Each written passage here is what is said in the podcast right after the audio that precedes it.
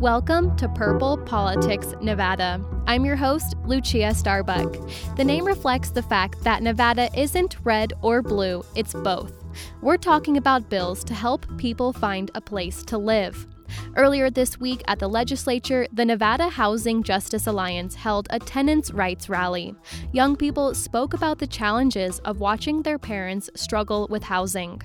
15-year-old Aida Velasquez traveled from Las Vegas to Carson City with her father, Gerardo.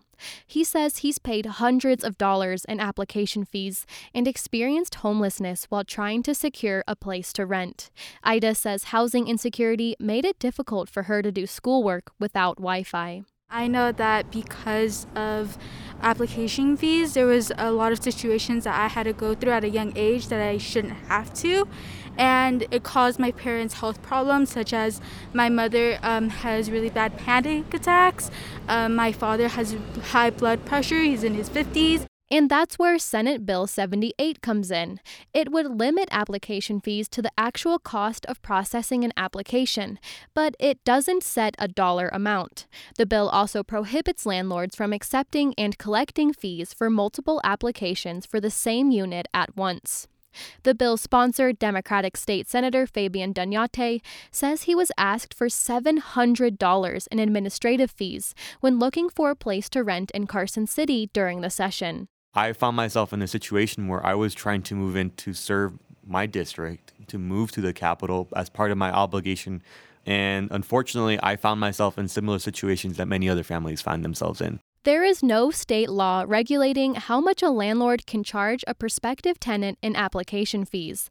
The legislation would also require landlords to disclose all fees a tenant can expect. Opposition says property owners could face increased burdens and potential lawsuits. There's always hesitation from folks who are mom and pop landlords. My parents own two homes, and for us, being landlords, I believe, is part of the American dream. It's a reflection of our wealth that we have accumulated in this country as immigrants. In general, what this bill accomplishes is strengthens the tenants and landlord relationship, stop the bad behavior that's occurring between both sides, and really just brings transparency so that we don't end up in court fighting over he said, she said. I'm Lucia Starbuck, and you're listening to Purple Politics Nevada.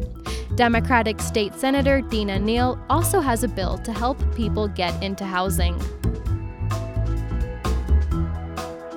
Senator Neal, you're proposing a bill that would help people with arrest or criminal records obtain housing. I presented the bill, SB 143, last week, and the idea is that individuals who have been freed from prison, on parole, on probation, and they've served their time, that we're actually giving them the right to housing. One of the great stabilizers is housing. It is also a stabilizer to prevent recidivation. And it would prohibit landlords from not letting someone rent or lease a place because of that record, right? Well, there are some exceptions, right?